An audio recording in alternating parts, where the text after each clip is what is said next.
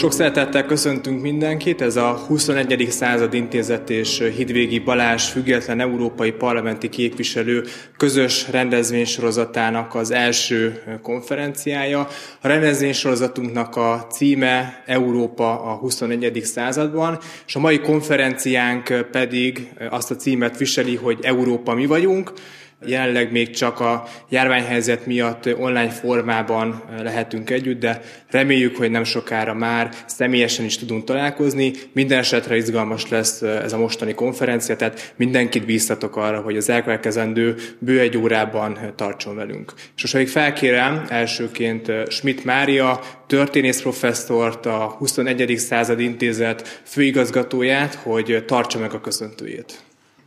Engedjék meg, hogy egy Orbán Viktor idézettel indítsak. Orbán Viktor azt mondta 19-ben Prágában, amikor a bársonyos forradalom 30. évfordulóján mondott beszédet, hogy 30 éve még azt gondoltuk, Közép-Európa jövője Európa, de ma tudjuk, hogy mi vagyunk Európa jövője, és készen is állunk erre a küldetésre. És azt hiszem, hogy, hogy ez az a kijelentés, ami, ami az alapot szolgáltatja ehhez az egész konferencia sorozathoz, mert végül is arról kell majd itt beszélni, hogy mik azok a kihívások, amik a 21. századi Európának a jövőjét meghatározzák, mi a mi feladatunk, magyaroknak a feladata ebben az új Európának a, a kialakításában, és a térségünknek mi a feladata. Ha az a feladatunk, hogy mi mutassuk meg, hogy merre van a jövő, akkor szerintem erre a feladatra készen kell állnunk, és közösen beszélgetnünk kell arról, hogy mik azok a legfontosabb kérdések, amiket először fel kell tennünk magunknak, aztán tisztáznunk kell, hogy milyen válaszokat tudunk erre találni, és aztán, ha ez mind megvan, akkor pedig cselekednünk kell, mert a cselekedet az a legfontosabb dolog, ami ránk vár. A 20. századi Európában mindig az volt a kérdés, hogy, hogy ki legyen Európa új ura, hiszen addigra a brit világbirodalom már elvesztette azt a képességét, hogy továbbra is magabiztosan uralkodjon és biztosítsa az egyensúlyi helyzetet Európa fölött. Három kísérlet volt arra, hogy Európa megtalálja az új urát. Az első világháború volt az első, a kérdés nem dőlt el nem találta meg Európa azt a, a, a vezető erőt, amely a kontinenst összetudta volna fogni, és, és a befolyása alá tudta volna vonni. A második világháború után egy padhelyzet állt elő, Európát ketté osztották, és ahogy a világot is, és az egyik fele amerikanizálódás irányába mozdult el, a másik felét pedig szovjetizálták. Ez a padhelyzet 89-90-ben az amerikai Egyesült Államok győzelmével ért véget, akkor elkezdődött a mi térségünk amerikanizálódása is, és a száz éves kérdésre megszületett a válasz, az amerikai Egyesült Államok lett Európa új ura. És ez a helyzet, ez egészen a 21. század első évtizedének a végéig egy tulajdonképpen nyugalmi helyzetet biztosított, meg volt az az irány, amiben mindenki ment, amiben mi is lelkesen belevetettük magunkat. Ez azonban 2008-ban megtorpant, ez a, ez a magabiztos és, és bizalommal teli jövőkép, amelyet Amerika jelölt ki a számunkra, részben egy gazdasági megtorpanás, egy pénzügyi válság következett be, amire Európa nem igazán találta meg a megfelelő választ. Ezt követően 2015-ben egy migrációs válság elé állt Európa, ami, amit szintén nem tudott megfelelően kezelni, és amely rámutatott a térségünk érdekérvényesítő képességének a fontosságára és arra, hogy megtaláljuk magunkat az úgynevezett régi Európával szemben, most pedig a pandémiás válság, a koronavírus válság megint csak egy olyan helyzetbe találta az Európai Uniót, amelyben hát kudarcot mondott, és nem tudott megfelelő válaszokat találni arra a feladatra, ami elé ez a világjárvány Európát állította. Felmerült át a kérdés, mindezek figyelembevételével, hogy mi lesz Európa szerepe a 21. században, mi hova lőjük be magunkat a többi kontinenssel folytatott versenyben, milyen lesz az Atlanti óceánon átnyúló euróatlanti viszony, ez hogy fogja befolyásolni Európának a szerepvállalását, a világ egyre jobban éleződő konfliktus gócaiban, és hát mit akarunk mi az Európai Unióval kezdeni. Ami a térségünket illeti, mi, mi rendelkezünk valamivel, amivel Európa nyugati része, az Európai Unió nyugati része már nem rendelkezik. Nekünk van víziónk és van álmunk. Mi tudjuk, hogy milyen jövőt szeretnénk. Ők csak azt tudják, hogy milyen volt a múlt, és hogy azt jó lenne újra visszakapni. Van egy rossz hírem, a múltat nem lehet újra visszakapni, a jövő felé kell orientálódnunk, és próbáljanak meg, ha nem tudnak saját álmot, saját víziót kidolgozni, akkor a mi víziónkat átvenni. A mi víziónk Európával kapcsolatban az, hogy szabad nemzetek, szabad szövetsége a szabadság jegyében. Ezt szeretnénk elérni a jövőbe, ez volt az, amire valójában vágytunk 30 évvel ezelőtt. Mi egy kalandvágyó nemzet vagyunk, híresek vagyunk a kalandozásainkról. Ez is egy nagy kaland, hogy az Unióba beléptünk 2004-be. Egyelőre még ezt a kalandot éljük, még megvan a lelkesedésünknek egy maradéka, és azt remélem, hogy sikerül ezt átragasztanunk a többiekre. Európa kicsit megfáradt, kicsit megfásult nyugati részére is, és akkor tényleg tudunk jövőképet mutatni nekik is, meg magunknak is. Köszönöm, hogy meghallgattak. Köszönjük szépen, most pedig Békés Márton következik, aki a Terrorháza Múzeumnak a kutatási igazgatója, ő egy programismertetőt fog tartani. Tisztelt kormánybiztos asszony, tisztelt képviselő úr és kedves barátaim! Azt mondják, a jó csapattiszt az nem úgy szól, hogy előre, hanem azt kiáltja, hogy utánam. Így vagyunk ezzel mi is, amikor főigazgató asszonynak az iménti szavaival belekezdünk Európa 21. században című rendezvény sorozatunkba, amit magunk között húsvéti folyamatnak nevezünk, egyfelől annak időbelisége, másfelől pedig a reménytelisége, és persze az iméntiekben hallott célkitűzése miatt. A rendezvényünk az tudtán kívül az idő előtt járt, hiszen Hidvégi Balázs barátunk, európai parlamenti képviselő már hónapokkal ezelőtt javasolta az együttműködést a 21. század intézettel, aminek aztán tétje akkor lett igazán, amikor két évig tartó fenekedés után a Ernyő pártnak egyébként nem kevés presztízs, sikert, súlyt adó nagyobbik magyar kormánypártot kiszorították az Európai Néppártból, ezután pedig a Fidesz lemondotta, tarthatatlanná vált néppárti tagságáról is. Ezzel nem csak az örökös ide-haza egyébként szokatlan ingadozásokról, igazodási kényszerekről és a rossz kompromisszumoktól szabadult meg a hazai jobboldali közeg, de lehetőségek is nyílnak előtte. És hát a mi több hónapos munkánk ezzel folyamattal beérett, pontosabban más dimenzióba kezdett emelkedni. Ezáltal a szabaddá vált kéz persze nagyobb felelősségvállalást is jelent. Missziónk ezzel a rendezvény sorozattal nem kisebb, mint hogy a jelentős brüsszeli képviselettel is rendelkező magyar jobboldalnak a modellteremtő gyakorlatát szellemileg megalapozzuk, és bajtársakat is toborozzunk mellé, olyanokat, akikre számíthatunk.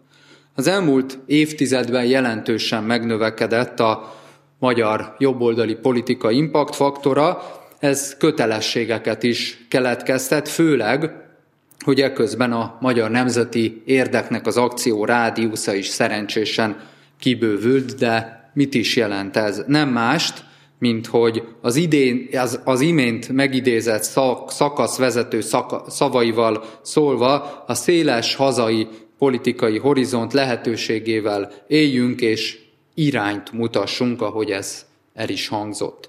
Röviden arról van szó, hogy a magyar jobboldalnak nem kell útkeresést folytatnia, mi úton vagyunk, tudjuk, hogy merre és milyen sebességgel haladunk, és most már abban a szerencsés helyzetben vagyunk, hogy úti társakat is van lehetőségünk magunk mellé szólítani, de kell is. Kedves barátaim, Európa mozgásban van, amelyet csak felgyorsított a koronavírus járvány.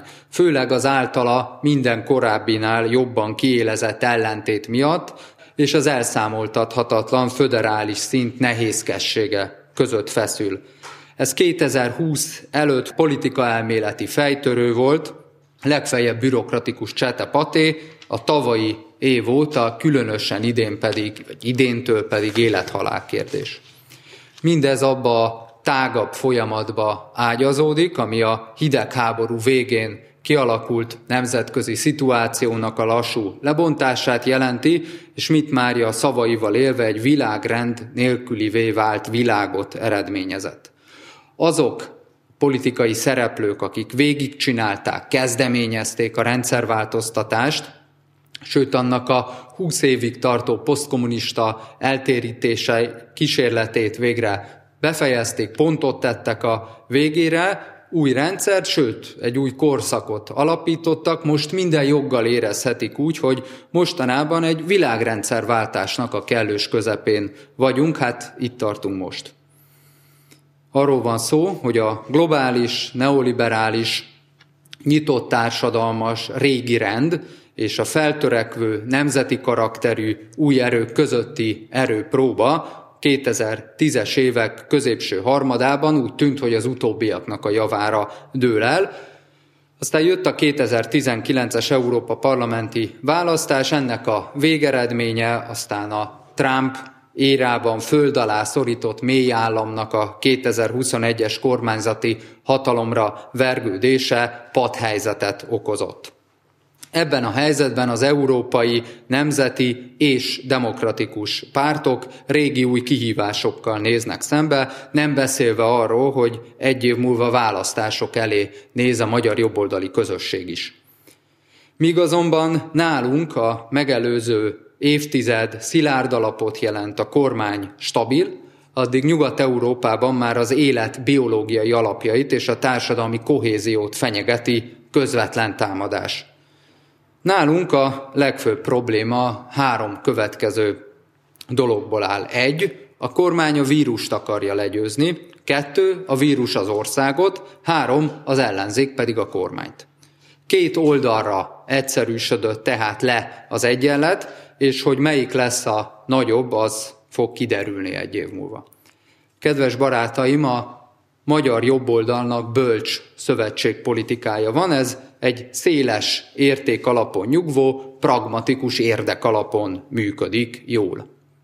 A független európai őslakos népek demokratikus nemzetállamainak minél szélesebb körű együttműködése lehet a biztosíték arra, hogy se a kontinensen belülről, se rajta kívülről ne támadjon olyan, pláne egymással szövetkező erő, ami képes lehet ezeket az őslakos európai népeket feloldani, bármilyen eszközzel megszállni, vagy szembefordítani egymással, ennek a veszélye jelenvaló.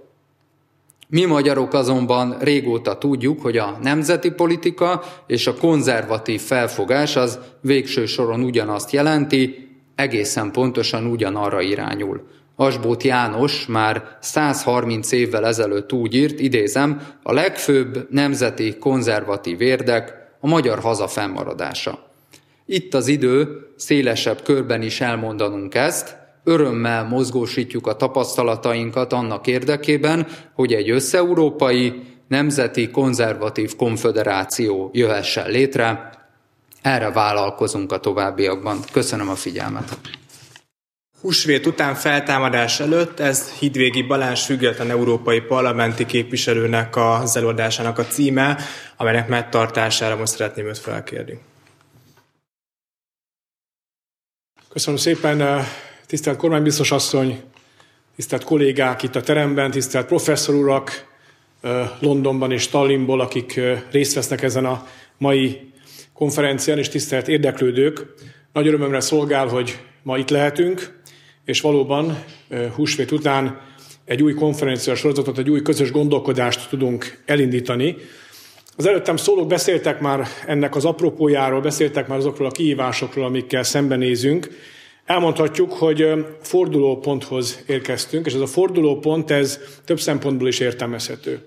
Egyrészt ezt jelenti az a előttünk álló nagy tanácskozás, ami Európa jövőjéről szól, ez nem sokára el fog kezdődni, így a koronavírus járvány alatt néhány nehézséget leküzdve mégiscsak el fog kezdődni. Ez arról szól, hogy vajon milyen legyen az Európai Unió a következő időszakban. Ez nyilvánvalóan kihívást jelent számunkra is. A nemzeti oldal, a kereszténydemokrata konzervatív politikai erők is fontos, hogy hallassák a hangjukat egy ilyen tanácskozáson. A másik fordulópont, az pedig valóban a Fidesznek az a döntése nem olyan régen, hogy elhagytuk az Európai Néppártot, kiléptünk az LPP-ből, mind a parlamenti frakcióból, mind pedig a valamivel tágabb ernyő-szerűen szerveződő párt szervezetből. Azt is mondhatjuk, hogy azért jöttünk onnan el, mert hát lehangoló állapotban van ez az európai jobboldal, és hogyha hiszünk abban, már pedig ez így van, hogy Európa mi vagyunk, akkor ebből az is következik, hogy tőlünk is függ, hogy milyen lesz a jövő Európája, tőlünk is függ, hogy ebben a nemzetállamok, a hazánk is milyen szerepet tud majd betölteni, és nyilván ez egy közös felelősséget és egyben lehetőséget is jelent. Az biztos, hogy hosszú távú építkezésre és gondolkodásra van szükségünk. Engedjék meg, hogy először mondjak néhány gondolatot az európai jobboldal állapotáról jelen állás szerint. Elsősorban nyilván az én személyes tapasztalataim azok az európai parlamenti munkához kötődnek, közel két éve már az Európai Parlament tagjaként dolgozom, de nyilván ez nem csak a parlamentre jellemző megállapításokat fog tartalmazni ez a rész, hanem talán ennél tágabbakat is. Összefoglalva azt lehet mondani, hogy az Európai Néppárt, tehát a középen álló nagy, domináns jobboldali politikai erő mára elveszítette a, a valamikor ö, rá jellemző iránytű szerepet. Bármennyire is nagy ez a frakció, bár a korábbiakhoz képest már egyre kisebb, de mégis jelentős méretű, nem az jön át róla, ha az ember figyeli az eseményeket, vagy akár részese az eseményeknek, hogy ez egy erős, önmagában biztos közösség lenne. Sokkal inkább egy önfeladó, egy sodródó alakulatról beszélhetünk, és a Fidesznek a vitái az LPP-n belül, amelyek valóban most már több évre nyúlnak vissza, azok döntően ebből a felismerésből következtek, és ebből a konfliktusból, mert a Fideszre nem mondható az el, hogy sodródó lenne, vagy önfeladó, vagy nem lenne biztos abban, hogy mi az, amit képviselni szeretne. Ha kicsit hosszabb távon tekintjük azt, ami történt az európai jobboldalon és az európai néppártban, akkor azt láthatjuk, hogy nagyon fontos elsősorban világnézeti értékrendi kérdésekben elveszítette a vitákat ez az alakulat, vagy nem is vívta meg őket. Ez egy fontos kiegészítés. Inkább kikerülte a nehezebb témákban való vitát, és így olyan alapfogalmak, olyan a politikát meghatározó, megtartó fogalmak, mint például a hagyománynak a szerepe, vagy a kereszténység, mint hagyomány, a kereszténység, mint értékrend, mint európai örökség, a vallásnak a szerepe, a mai politikai döntésünkben is, döntéseinkben is.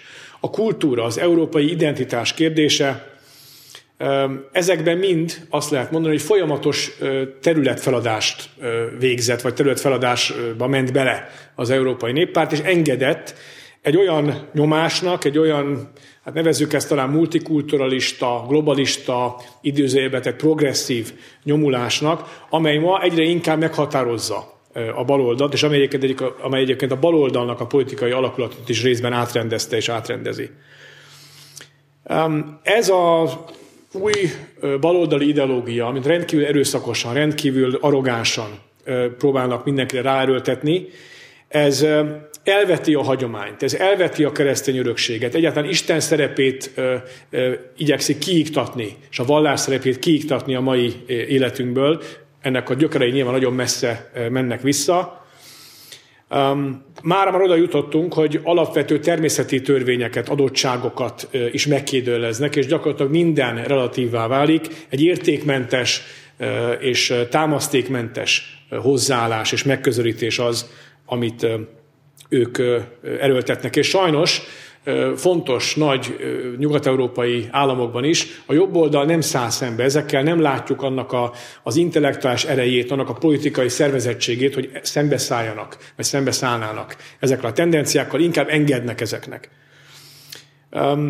Egyébként, mint oly sok minden más, Németország szerepe itt is fontos. Németországban gyakorlatilag ez zajlik az elmúlt 10-20 évben, és ez bizony elég erőteljesen rányomja a bélyegét más országokra is, illetve az Európai Néppártnak a működéseire is. Hadd úgy utaljak arra vissza, hogy 2004-ben, 3-ban, 4-ben, amikor az Európai Konvent ülésezett, az Európai Alkotmány megalkotásának a szándékával, akkor már ugye az, az, az a törekvés, hogy a, a kereszténységre való utalás megjelenjen az alkotmányban, vagy annak preambulumában, már akkor az elbukott, már akkor meg tudták akadályozni azt, hogy ezt beleírják. Tehát ez a fajta identitás probléma már akkor megjelent az európai szintéren is.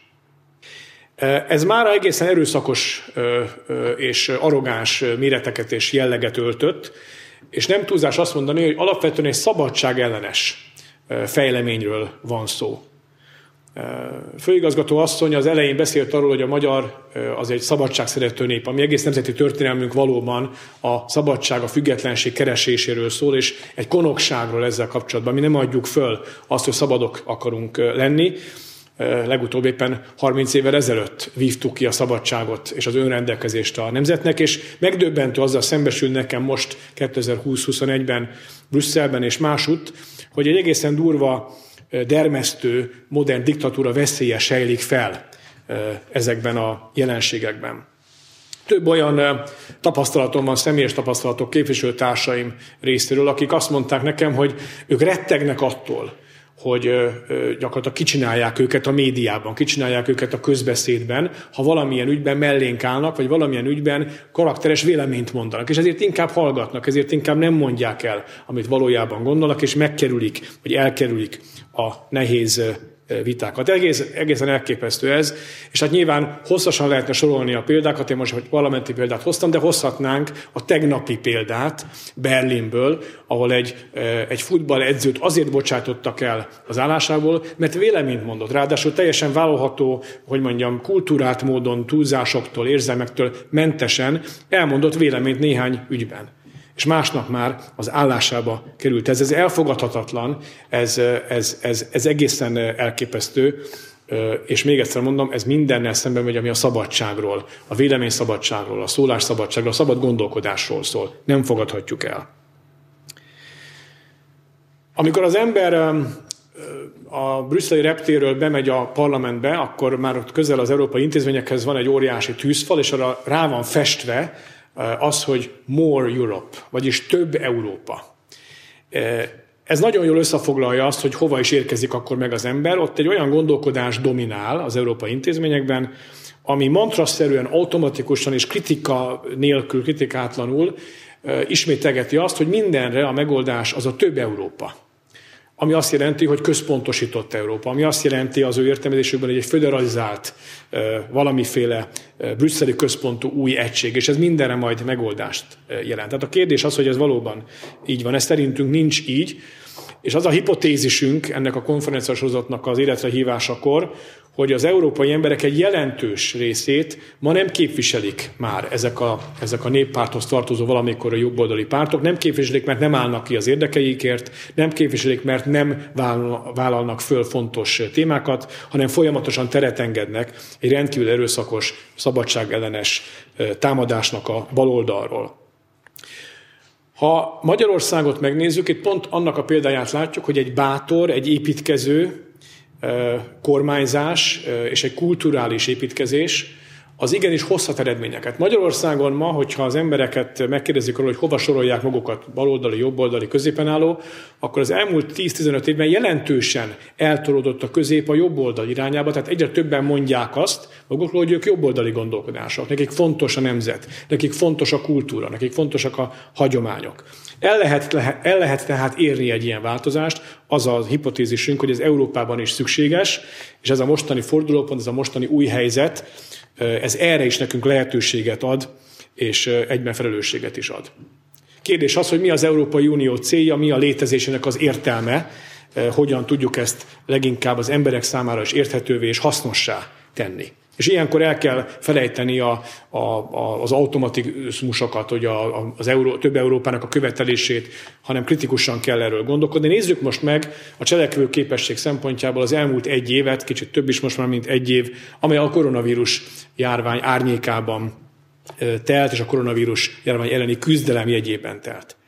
Ugye van az a mondás, hogy, hogy bajban ismerszik meg a jó barát. Ugye a friend in need is a friend indeed, mondja erre az angol.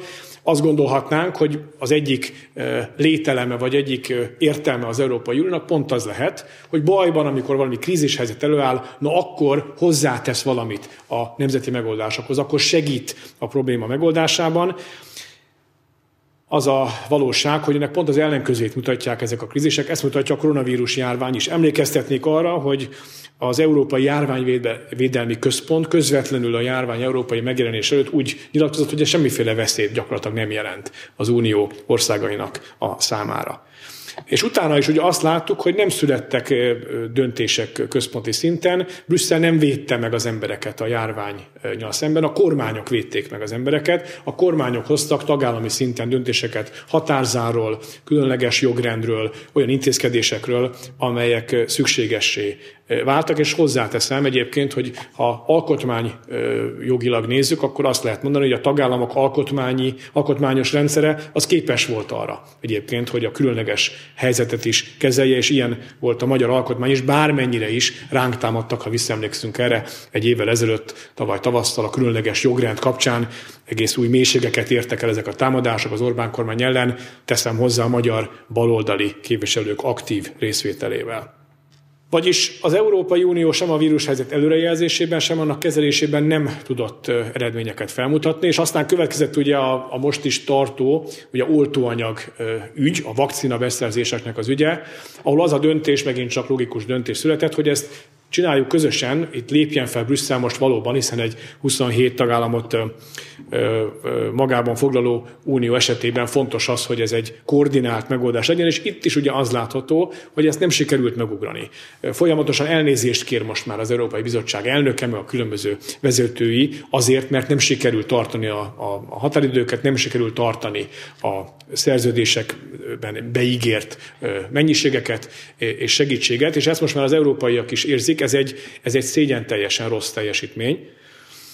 És azok a tagállamok járnak el helyesen, és Magyarország ebben élen jár, ami azt mondta, hogy rendben van, részt veszünk az uniós megoldásban is, de nem csak arra bízzuk az egészségünket, meg az országunk sorsát, hanem más irányokba is nyitunk, hiszen egy betegségről beszélünk, a betegséget oltóanyag, gyógyszer tudja megakadályozni és legyőzni, ott pedig mindegy, hogy azt kik gyártották, hogyha az működik, ez egy orvosszakmai kérdés, akkor jó, ha nem működik, akkor nem jó. Ez egy ilyen egyszerű dolog, azt gondolna az ember, hogy evidencia, de nem evidencia. Kaptam én is olyan támadásokat képviselőtársaimtól kinn a parlamentben, hogy micsoda dolog az, hogy mi a, a vakcina szolidaritást, hogy gondolkoztam, hogy mi is az kifejezés, vakcina szolidari, európai vakcina szolidaritást megtörtük.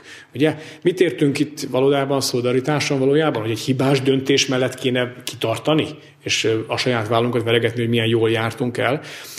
Az a helyzet egyébként, hogy ez egy visszaköszönő jellemzője Brüsszelnek és ezeknek az intézményeknek. A szolidaritás szónak a, a abszurd használata az máskor is előkerült már. Ugyanezt szokták mondani akkor, amikor a migrációs válság kapcsán e, folytatjuk a vitákat, ugye amikor egy tagállam nem védi meg mondjuk az Európai Unió külső határait, amikor illegális migránsokat enged be tömegesen magához, aztán szeretné őket szétosztani, akkor ezt szolidaritásnak nevezik, és számon kérik azokon, akik viszont mondjuk megvédik az uniónak egy másik külső határát. Tehát ilyen szintre jutott sajnos a dolog. Tehát pont a krízis, helyzetekben nem működik jól ez a központosított rendszer. Én azt nem állítom, hogy semmiben nem indokolt az uniós hatásköröket megtartani, vagy ilyeneket létrehozni, de azt láthatjuk, hogy a jelenlegi rendszer, amely elsősorban a központosításról szól, egyre inkább egy kioktató hangnemről és a tagállami hatásköröket folyamatosan támadó hozzáállásról, ez nem teljesít jól, és nem teljesített jól 2008-ban sem, a gazdasági válság kezelésekor sem, hiszen az alapvető okokat, a versenyképességben jelenlévő problémákat európai tagállamok között nem orvosolta nem teljesített jól a migrációs válság kapcsán, és folyamatosan nem teljesít jól, mert ez nem ért még véget, csak most kevesebbet beszélünk róla a járvány miatt. De azok a megoldások, amelyek most Brüsszelből, főleg a bizottság részéről, meg a parlament egyes képviselőitől még mindig előkerülnek, azok ugyanazok a rossz, nem működő és a tagállami szuverenitással szembe menő megoldásokat szeretnék erőltetni, amelyekről már látjuk, hogy ezek elbuktak és nem működnek. És nem működött most a brüsszeli bürokrácia megfelelő módon a járványhelyzetben sem. Végezetül engedjék meg, hogy néhány ö, ö, olyan fogalmat hozzak még ide, amely a közös gondolkodásunkat ennek a témának a kapcsán is, és a következő konferenciák folyamán is segítheti, és amelyekről szerintem érdemes beszélni. Ugye beszélnünk kell arról, hogyha az európai jobboldal újjászervezésről, egy új gondolkodásról akarunk beszélni, hogy mi is az európai ambíció, tehát mi, mi is szeretne lenni ma 2021-ben az Európai Unió. Nyilván erről szól majd ez a konferencia, vagy ez a tanácskozás sorozat is, de fontos, hogy mi elmondjuk, hogy mi az a vízió, amit mi jónak gondolunk.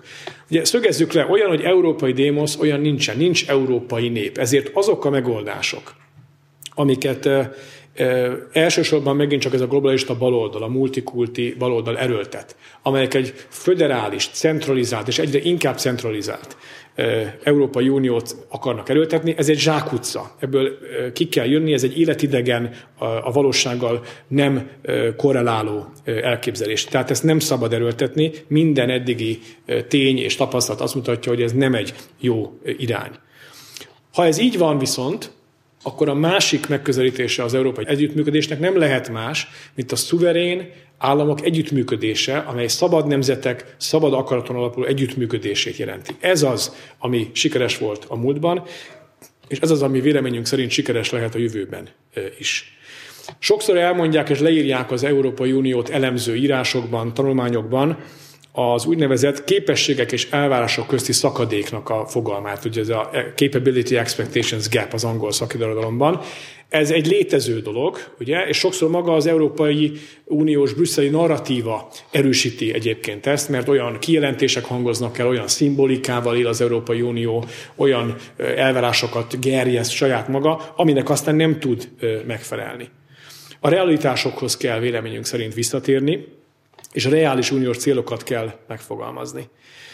A centralizáció nem csak egy kevéssé hatékony Európai Uniót hozott létre, hanem azt is látjuk, hogy a szabadságnak a, a, a korlátozásához is vezet egy véleménydiktatúrához. Ugye most, amikor a gazdasági segélycsomagról szóltak a tárgyalások itt a koronavírus járvány kapcsán a múlt év végén, akkor már a a gazdasági forrásokhoz is megpróbáltak hozzárendelni egy erőszakosan erőltetett ideológiai feltételrendszert, ezt e, ráadásul jogállamiságnak nevezték, semmi köze nem volt a jogállamisághoz, és nincs, és továbbra is erőltetik ezt a vonalat. Ezt el kell utasítani, az elképesztő, hogy Európában és Európa fővárosában ne lehessen szabadon beszélni vagy gondolkodni. Én sosem hittem volna, amikor az 1980-as években olvastam Orwellnak az 1984 című regényét. Sosem hittem volna, hogy az új beszél, amit ott ugye leír Orwell, az 30 évvel később majd, majd Brüsszelből köszön nekem vissza, meg Berlinből, meg nyugat-európai fővárosokból. Hát hova jutottunk?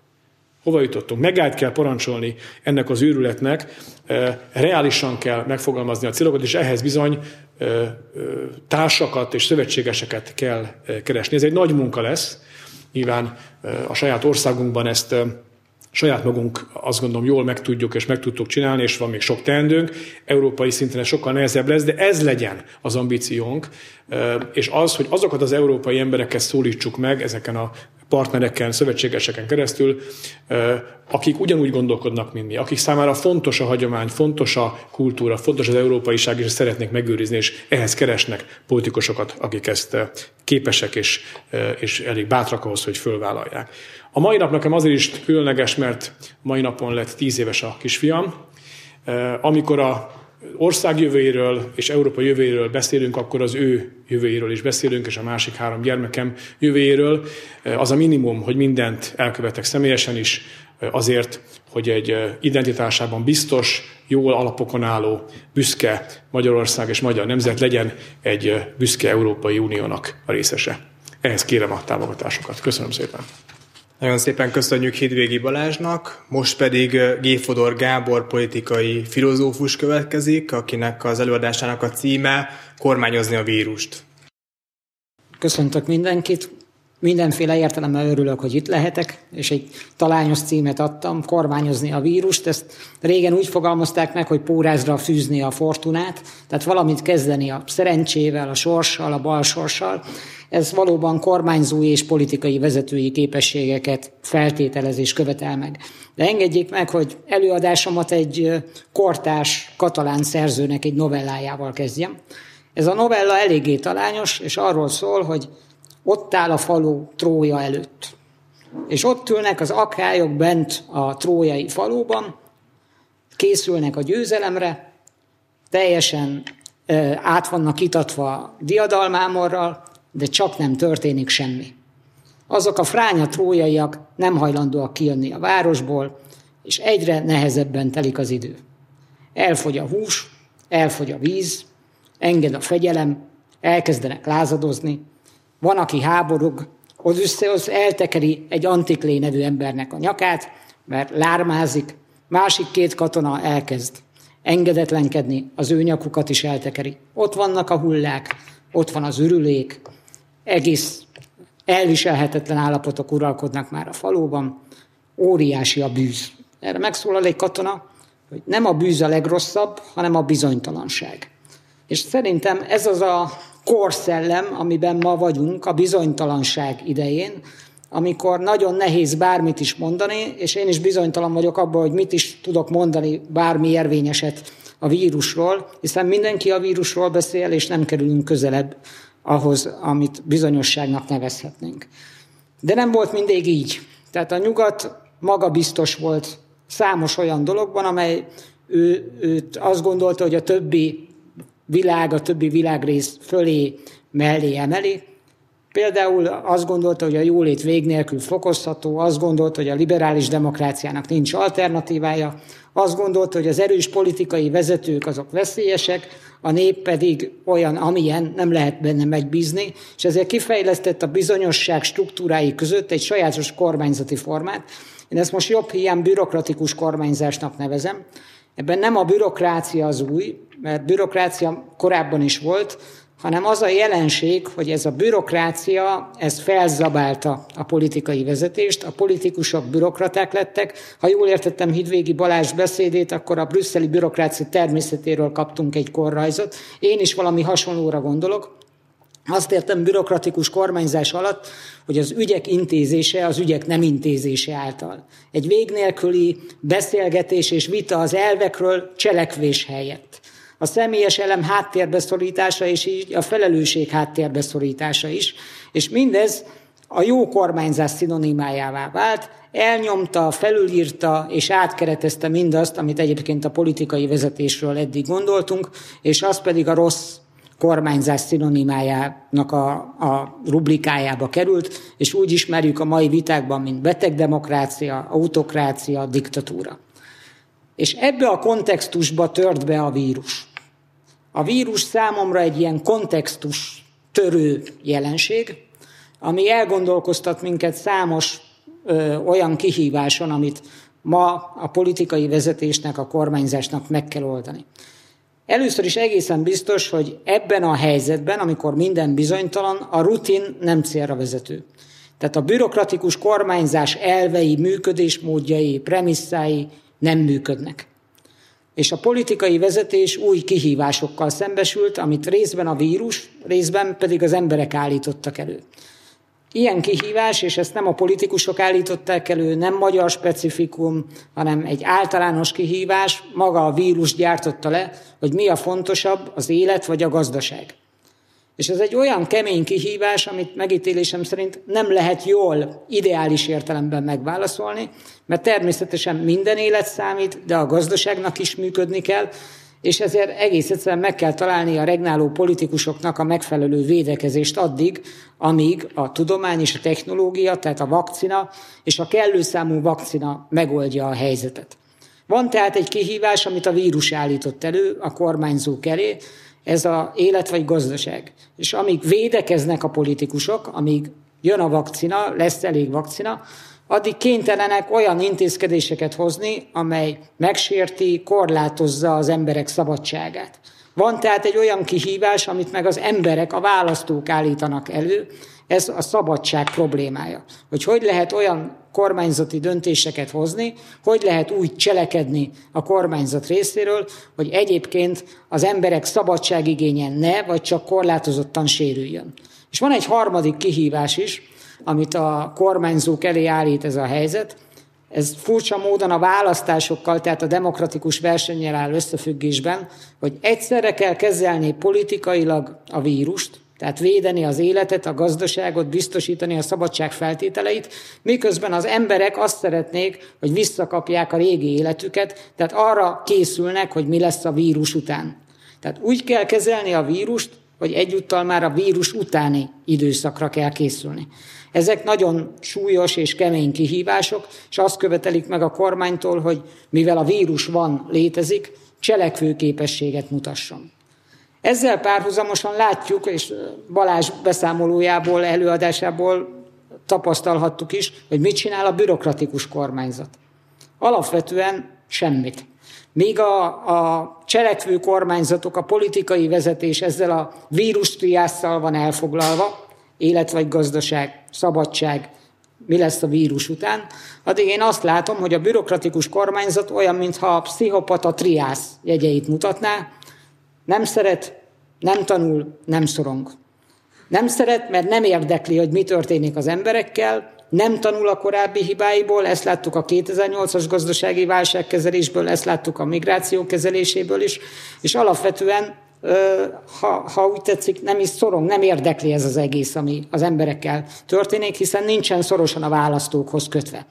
És ez a, a vírus, mint kontextustörő, ennek a bájos karakternek, a bürokratikus kormányzatnak, ami egy jó kormányzat ideájaként jelent meg, szóval ezt a, ezt a triászát leplezi le, mutatja meg az igazi arcát, hogy itt van valami probléma, ami nem fogja előre vinni sem Európát, sem az egyes nemzeteket.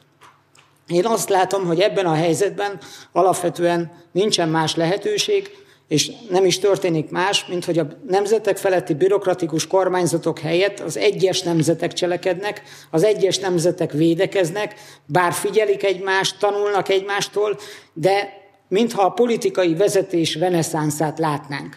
Olyan személyes politikai felelősséget vállaló emberek lépnek előtérbe, akik a saját nemzeti érdekeiket szem előtt tartva, az állampolgáraikat védve próbálnak megcselekedni. És a bürokratikus kormányzásnak a másik rákfenejét mutatja az is, mintha a realista iskola reneszánszát is látnánk. Most ilyen saját kifejezéseket használva, ha valaki nézi a kortás vitákat, akkor láthatja, hogy felélénkül a vakcina imperializmus vita.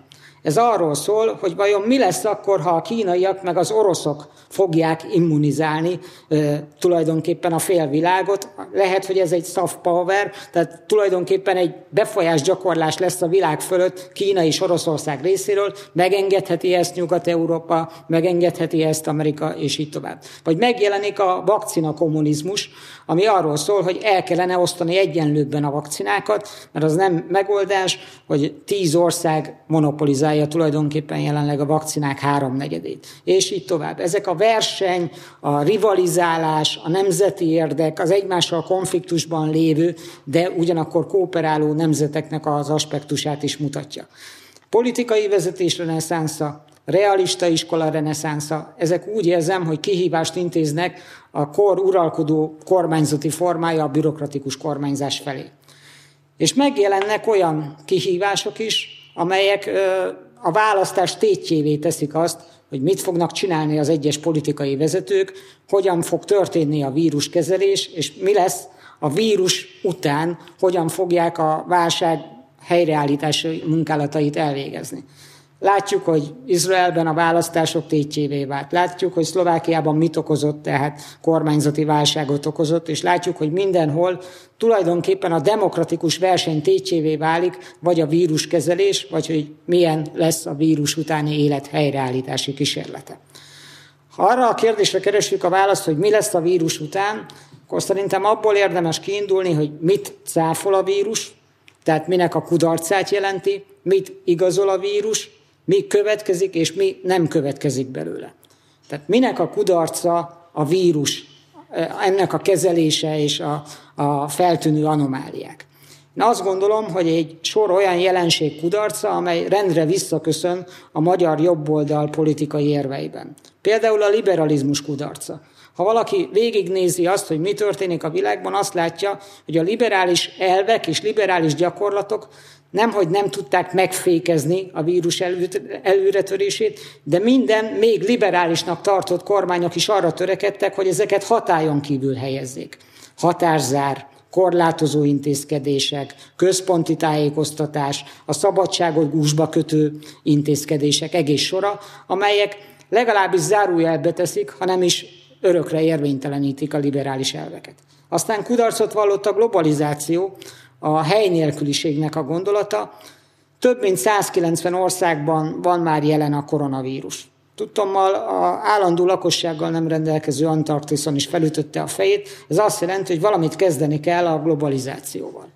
Kudarcot vallott a szép új világ, szintén a globalitás természetéből következő közösségi média, ahol mindenkinek van véleménye a koronavírusról, mindenki okosabb mindenki másnál, de ez az új világ, ami az információk egész áradatával zúdít be minket, én azt tapasztalom, hogy nem okosabbá, bölcsebbé, informáltabbá tett minket, hanem félreinformáltabbá.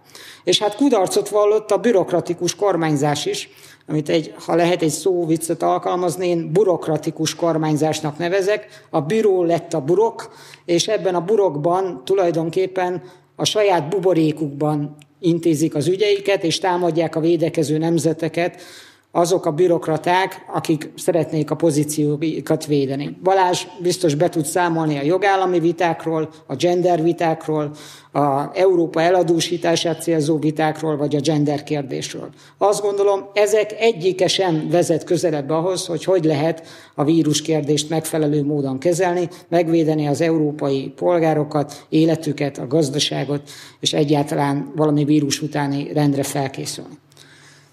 Mit igazol a vírus? Furcsa dolog ilyet kérdezni, mit igazol a vírus, hiszen a vírus egy fenyegetés. Mégis azt látom, hogy, hogy van olyan néhány elv, amit egyébként mindig szokott mondani a magyar jobboldal, aminek az igazolásául szolgálhat a vírus megjelenése és kezelése. Például az, hogy a liberalizmus nem működik. Legalábbis a jelenlegi formaváltozatát el kell felejteni, le kell zárni, akkor pedig kinyílik az út az illiberalizmus, a keresztény demokrácia, a konzervatív fordulat előtt. Utaltam rá az előbb is, hogy globalizációt valahogy menedzselni kell. Tehát valahogy szabályozni kell ezt az egész folyamatot, amely el, el, elárasztott minket tulajdonképpen ezzel a vírussal. Szabályozni kell, vagy kezdeni kell valamit a hír, információ, igazság kérdésével is, Látjuk, hogy mi történik a, a közösségi médiákban. Nyilvánvalóan ez nem tartható tovább. Valamit kezdeni kell azzal, hogyha még a liberálisoknak is, akik a jól informált állampolgárok víziójából indulnak ki. És hát szerintem igazolja az erős politikai vezetést, hogy a rutin, a intézem az ügyeket a nem intézés által elv nem működik. Szükség van személyes politikai felelősségre, döntésre, cselekvőképességre, olyan erős politikai vezetőkre, akik meg tudják szervezni a stabilitás feltételeit és a gyors döntés kereteit. Vagyis furcsa módon minden olyat igazol a vírus, amit a magyar jobboldal politikai fundamentumait alkotja. Ilyen értelemben bár a vírus óriási fenyegetés, de egy lehetőség is ebben a 21. századi Európában, hogy Európa konzervatív vagy jobboldali fordulata elképzelhető legyen azokon az alapokon, amelyeket a magyar jobboldal jó ideje mond és gyakorol. Itt ülünk mindannyian ebbe a trójai falóba, kilátunk a deszkák rései között, tényleg most már mindenkinek elege van, most már szeretné, szeretné, hogy véget érjen ez az egész történet. Ebben a novellában az a felszólítás, hogy csak várni kell. A, az eredményt tudjuk. Ha kinézünk a deszkákon, látjuk, hogy a trójaiak már elindultak a faló felé. Úgyhogy a vírus le fogjuk győzni, a jobboldali fordulat pedig be fog következni Európában. Ezzel a gondolattal szeretném zárni az előadásomat. Köszönöm. Nagyon szépen köszönjük Gilfodor Gábornak, most pedig Nagy-Britanniából kapcsoljuk Frank Friedit, szociológust, a 21. század intézetnek a tudományos főmunkatársát, akinek az előadásának a címe Magyarország szellemi tekintélyének megteremtése az európai konzervatívok és populisták körében. Nagyon köszönöm a meghívást, ez egy nagyon fontos konferencia, ahol beszélünk, mi fontos és mire van szüksége Európának? Ez a kérdés, amivel egy ideje küzdök, hogy mi a fő problémia, mi a, a legfőbb akadály, amelyet meg kell küzdenünk ahhoz, hogy bizalmat nyújthassunk az európai konzervatív és népi gondolkodású embereknek. A probléma az, hogy a konzervatívok a hidegháború vége óta majdnem mindig reagálnak a baloldal ide, ideológiájára. Kiállítja össze a neprendet Európába utóbbi 10-15 évben. Már évek óta lehet látni, hogy ez a, a globilisták és a federalisták, akik állítják össze a napi rendet, és ha visszatekintünk, úgy néz ki a helyzet, hogy a konzervatív pártokat nem érdekli a kultúrharc. Angliába, Franciaországba, Németországba valahogy a, a konzervatív párt, pártok úgy viselkednek, hogy mintha nem is létezne a kultúrharc, a kultúrháború. Nyugat-Európában például állandóan védekeznek, és csak reagálnak. Visszavonultak a kultúra harctéről. Magyarország azért kiemelkedik, mert nem csak reagál, hanem egy alternatív politikai projektet is vetített. Úgy nézem a helyzetet, hogy az történt, hogy újjáélesztünk a szuverenista és a hagyomás elveket olyan formában, ahol máshol nem is létezik. Számunkra az a kihívás, hogy miként lehet bemutatni a projektet, a projekt relevanciát az Európa különböző népei számára. Nekem a, a legfontosabb pont az, az, hogy a, a jelen konjunktúrába a magyar kulturpolitika nagy hatást gyakorolhat az amerikai soft power kihívásával. Én úgy nézem a helyzetet, hogy az amerikai soft power sokkal veszélyesebb, mint mondjuk a régi internacionalizmus. A kozmopolitizmus új formáját képviseli. És igazából a amerikai soft power, ez egy újfajta ideológia. Azt mondják az emberek, hogy már nem léteznek az ideológiák, de ezzel azt érték, hogy a, a régi kommunizmus most már nem létezik, nincs nagy hatása, hogy a régi fasizmusnak nincs hatása. De, de van egy újfajta név nélkül ideológia, ami a kozmopolitus reprezentál. a kozmopolitizmus, ez az American Soft Power, igazából egy ellenkultúra, ami el akarja pusztítani a régi világot, és lecseréli egy olyanra, ahol a kilátásai dominálnak mindenütt. Nagyon erős.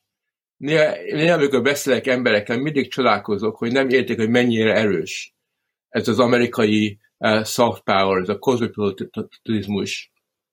Erős nem csak nyugaton, hanem Kelet-Európában is, és pláne a fiatalok között, mert a fiatalok nagyon reagálnak a Netflixre, nagyon reagálnak a különfajta hollywoodi filmekre, meg a muzsikára. Az alapelvei ennek a név nélküli ideológiának először is a multikulturalizmus és a sokszínűség. Az ő szempontjukból a multikulturalizmus nagyon fontos, mert nem akarják, hogy az embereknek legyen egy saját kultúrájuk, nem akarják, hogy a, a nép egy ilyen homogen kultúrába éljen, és ezért van az, hogy a, a sokszínűség, az az, az az érték annyira fontos nekik, és örökké azt veszik előre. A másik, a második alapelve az a identitás politika, ami most már nem csak Amerikában létezik, hanem az egész világon egy fontos szerepet játszik. Az identitáspolitika évről évről erősebb, és évről évről sokkal agresszív, mint mondjuk régebben volt. A harmadik alapelve az a nemi semlegesség. Ezen nagyon kell gondolkozni, mert a, a nemi semlegesség az igazából fenyegeti az életünket. Az fenyegeti a családokat, az, az, az a humanizmust fenyegeti, és emberek sokszor nem, nem, nem rögnek rajta, amikor hallják, hogy valaki a nemi semlegességről beszél, de nem szabad csak nevetni, ezen, ezen, ez ellen kell harcol, harcolózni. Aztán a negyedik az a kozmopolitizmus. A kozmopolitizmus, a mai fajta 21. századi kozmopolitizmus, az igazából meg akarja fosztani az emberek nemzeti identitásukat. És ezzel ezt lássuk minden formájába, a, a politikába és a federalizmusba Európába. És ut- utolsó, ami érték, ami nagyon fontos, ami ellen kell harcolni, az a hagyományellenség. Mert igazából a kozmopolitizmus akar csinálni, akar gyártani hazanélküli embereket. Nem akar, hogy embereknek legyen saját hazájuk, és pláne nem akar, hogy embereknek legyen hazai identitásuk. Ezek a gondolatok, amik, amit kifejeztem mostan, azok ellent mondanak mind a konzervatívus, mind a klasszikus liberalizmus eszméjének. Ellenfeleink, ellenfeleink leküzdéséhez szükségünk lesz a magyar józanész és az intellektuális gondolataink szintézisére. Pláne most a mai időben. Amit most csinálunk Magyarországon, az releváns egész Európába, és szerintem több lehetőség, lehetőség van most, mint régebben, ezzel kell az értékekkel harcolni. És miért van ez? Mi van a mai helyzetben? Először is lehet látni, hogy a globalizmus és a federalizmus meggyengült a pandemik alatt. Szerencsére. Sok európai keresik a választ, tudják, hogy a régi politika, amit Brussels ad nekik, az nem védte meg őket, és nem is fogja megvédni. Úgyhogy ebből a szempontból a, a pandemikon keresztül sokan nyíltan lehet látni, hogy hogy, hogy dolgozik a globalizmus, federalizmus fajta politika, és szerencsére nagyon, meggyeng, nagyon meggyengült az utolsó másfél-két évben. Másodszor, ugyanakkor, eh, mikor a globalizmus és a federalizmus meggyengült, a kozmopolitizmus nem gyengült meg. Sőt, mint egy ideológia, sokkal agresszívabb mostan, mint régebben volt. És emiatt, mivel annyira agresszívabb, az, a, a, a, az általa jelenett fenyegetést világosabb az embereknek. Minél agresszívabb, annál az emberek reagálnak a kozmopolitizmus ellen. És ezt lehet látni. Például a, a Franciaországban mostan, ahol nagy viták vannak a genderpolitikáról és a multikulturizmusról. Régebben ezek a kérdések nem voltak nagyon fontos a Franciaországban. Az utóbbi évben lehet látni, hogy a, a Me Too movement, meg a, a, a, a, a gender sort of politika sokkal nagyobb vitákat provokálnak, mint régebben. Mostan nagyon sokan Franciaországban azt kérdezik, hogy mit jelent franciának lenni a 21. században. Mik vagyok, mi a, mi, a, mi a mi hazánk, mi a mi értékünk. Ez nem csak, Magyar, nem csak Franciaországban van, ugyanez van Olaszországban, ahol most már kezdenek hasonló viták kitörni a Rómában, meg Milánban, meg másik városokban. Döntő fontosságú, hogy közvetlenül avatkozunk be ezekbe a vitákba. Nem messziről, nem csak Magyarországról, hanem bemegyünk a, a nyugati vitákba, és részt veszünk, és beavatkozunk, és kimutassuk egy alternatívot a kozmopolitán politika ellen. A második példa, a harmadik példa, ami szerintem nagyon-nagyon érdekes és nagyon izgalmas, az, ami mostan Angliában történik, ahol, egy, ahol igazából kinyílt egy kultúrai, de főleg történelmi háború a más, utolsó másfél évben. Itt Angliában a kulturális elit megpróbálja aláásni a nemzet történetét. És a média nagyon segít nekik, és, és eh, ez egy igazából egy nagyon komoly, nagyon fontos eh, háború van, ahol végre a maga a konzervatív kormány is beavatkozik a utóbbi másfél hónapban. Foglalkozni kell nekünk ezekkel a kérdésekkel, hogy kihasználjuk a lehetőséget, ami most van a, a, ebben az évben. Főleg segíteni kell a külföldi barátainkat, hogy kitörjenek a, a, ebből a konzervatív gettóból, ahol most élnek, hogy kitörjenek ez a, ebből a konzervatív média gettóból, hogy tudjanak bátorabban beszélni és bátorabban vitázni a, nép, a népükkel. És persze meg kell erősítenünk nekünk a bizalmukat, hogy, hogy bizalmasabban tudjanak vitázni, és egy bizalmasabb politikát tudjanak előre elő, előadni a, a, a népüknek. A motonk, a mi motonk szerintem az, hogy adunk egy magyar választ az európai nép kérdéseire. Ennek a célnak a megvalósításához keményen kell dolgoznunk, de ha nem tesszük meg, akkor kire lehet számolni?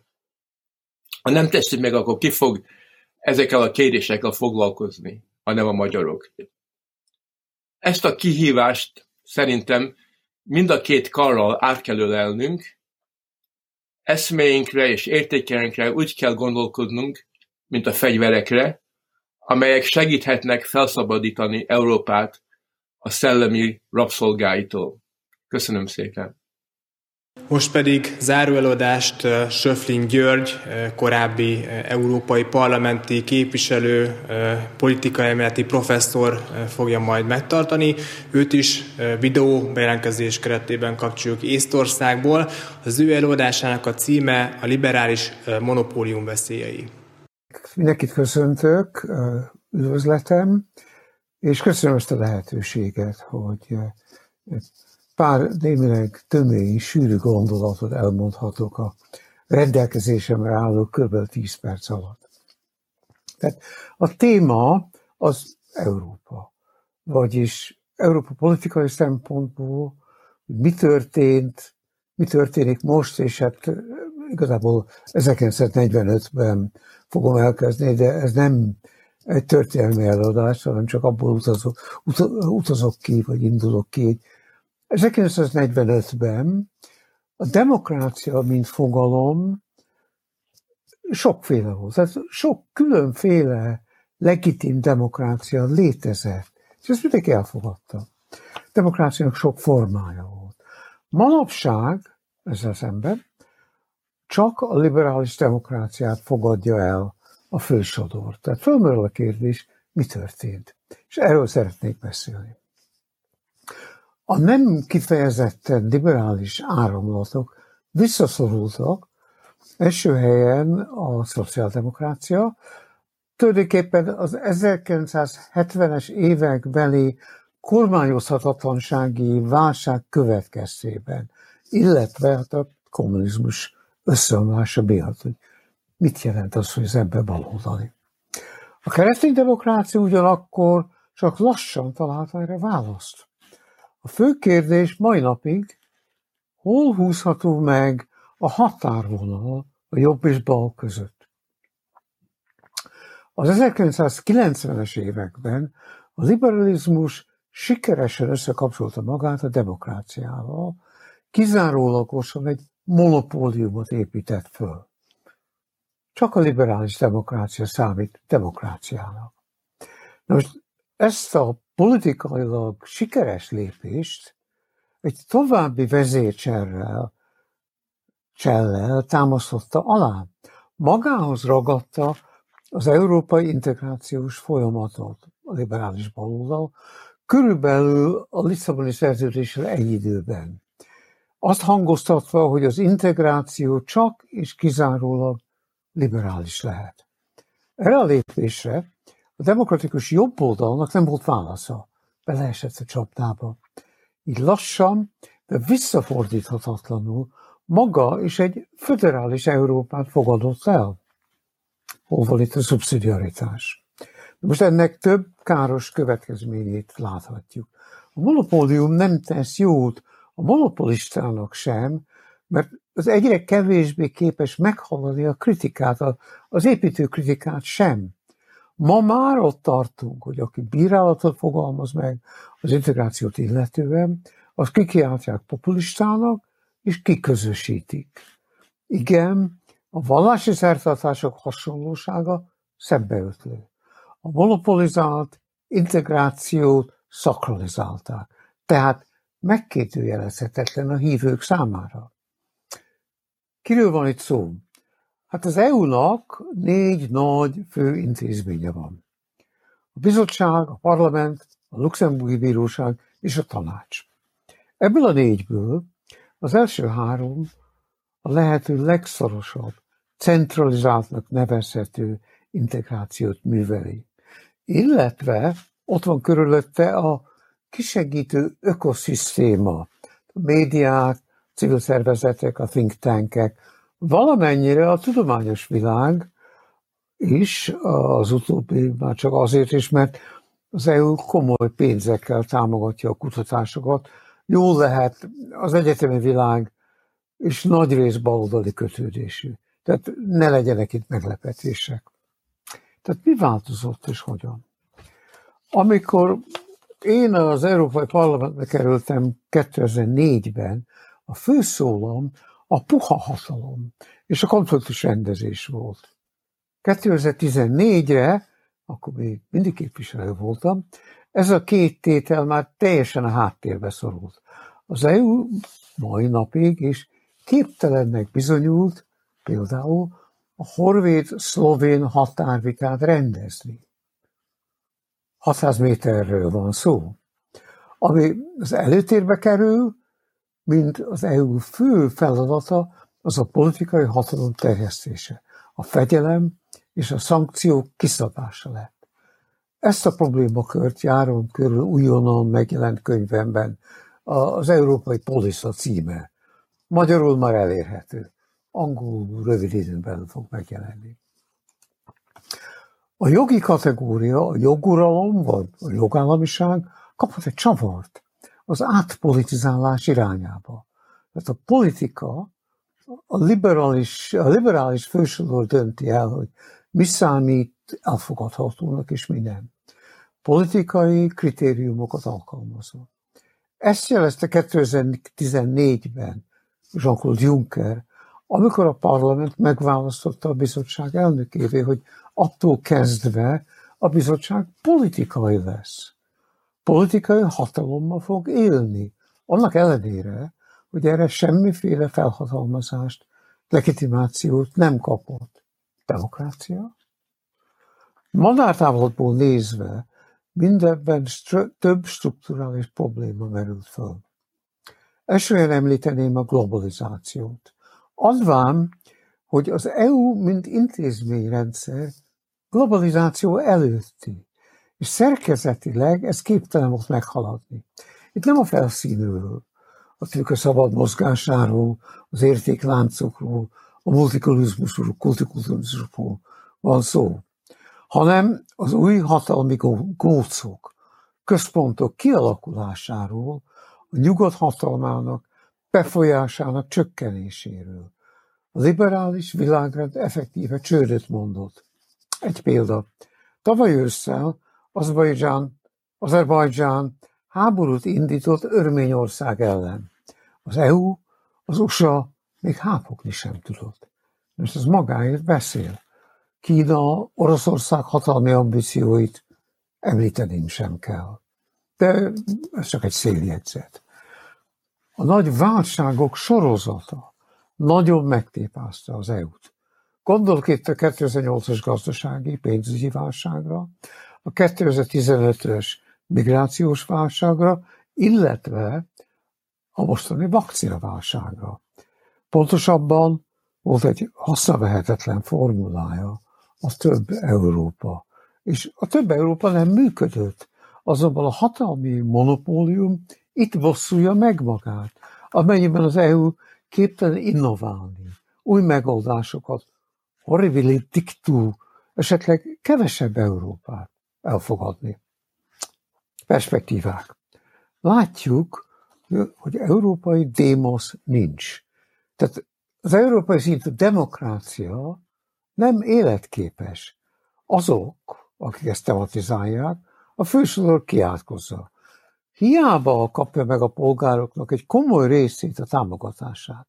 Ezeket a kiátkozottakat titulálják populistának, ami már csak azért is érdekes, mert ezzel a liberális áramlat megfosztja az ellenük szavazó polgárokat a nekik járó hatalmi befolyástól. Ingoványos területen járunk itt szerintem. Hova tovább? Hát a mai Európa legjobb esetben érzi a válságot, de erre, erre eleve ne tud megoldást találni. Mert ennek a lehetőségét strukturálisan kizárta. Különféle politikai küszöbök állnak előttünk. A német választások szeptemberben. A jogilag nagyon bonyolult vita komplexum a luxemburgi bíróság és a Német Alkotmánybíróság között. A Covid miatti radikális társadalmi átrendeződés, aminek még körvonalon sem él, észleljük, az értékláncok hazatelepítése, a készletek otthoni tárolása, a szabad kereskedelmmel járó veszélyforrások szerepe. És mindezzel együtt kiemelném az új globalizált világ lehető legmélyebb szintű átalakulását. A komplex, nem lineáris folyamatok hatását, nevezetesen elsősorban a visszafordíthatatlanságot. A vakcina botrány következtében a bizottság képtelen lesz korábbi megbízhatóságát visszaállítani. Visszafordíthatatlan. A pillangó hatást nem nagyon kell részleteznem. Kisokozók aránytalanul nagy, kiszámíthatatlan következményekkel rendelkeznek. Ki hallott Wuhanról egy évvel ezelőtt? De tudjuk, hogy azóta mi történt. Az emergencia elmélet pedig azt mondja, hogy léteznek folyamatok, amelyben, amelyben kifejleteinek nagyobb hatása, mint az összetevőké. Tehát például elképzelhető, nem biztos, hogy a múlt héten kihirdetett európai reneszánsz támogatói egy fajsúlyosan új politikai folyamat indítanak el az EU-ban. A 2024-es európai parlamenti választást gondolom ennek a folyamatnak a csataterét. Unatkozni nem fogunk. Köszönöm Önöknek a megtisztelő figyelmét. Söflin professzor úr előadásával a mai konferenciánknak a végére érkeztünk, de ez csak egy első lépés volt. Az Európa 21. században rendezvénysorozatunk jelentkezik majd a jövőben is, tehát lesz folytatás. Ez a felvétel, tehát ennek a konferenciának a felvétele felkerül a 21. század intézetnek a YouTube csatornájára, a Facebook oldalán továbbra is elérhető lesz, és mindenkit biztatok arra, hogy továbbra is kövesse az intézetünknek a munkáját, minden nap jelentkezünk újabb tartalmakkal. További szép napot kívánunk mindenkinek!